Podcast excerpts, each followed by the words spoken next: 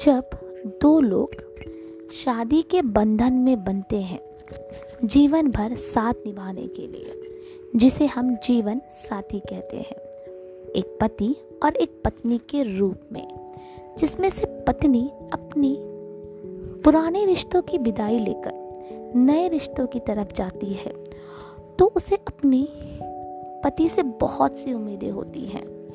और उस उम्मीदों के विचार उसके मन में कुछ इस तरह चलते हैं, जिसे मैंने अपने कविता में एक रूप दिया है।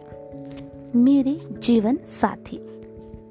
मेरे जीवन साथी, जब हारने लगूं मैं खुद से ही, जब हारने लगूं मैं खुद से ही तो आप मुझे संभाल लेना।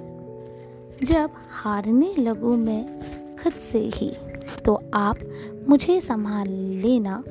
ए मेरे जीवन साथी, हर हाल में मेरे साथ रहना।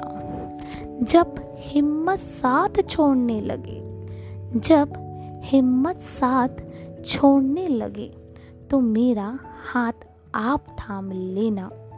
तो मेरा हाथ आप थाम लेना। हर अंधेरे में मेरे साथ चलना, हर मुसीबत में ढाल बनकर रहना, हर अंधेरे में मेरे साथ चलना, हर मुसीबत में ढाल बनकर रहना। ए मेरे जीवन साथी, आप हर हाल में मेरे साथ रहना। मेरे होठों पर बात आने से पहले ही, मेरे होठों पर बात आने से पहले ही, मेरे दिल की भावनाओं को आप समझ लेना।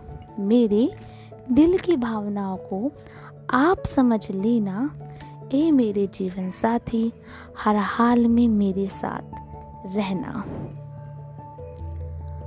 जब भी लगता है मैं हार रही हूँ, जब भी लगता है मैं हार रही हूँ, आप हिम्मत मेरी बन जाना।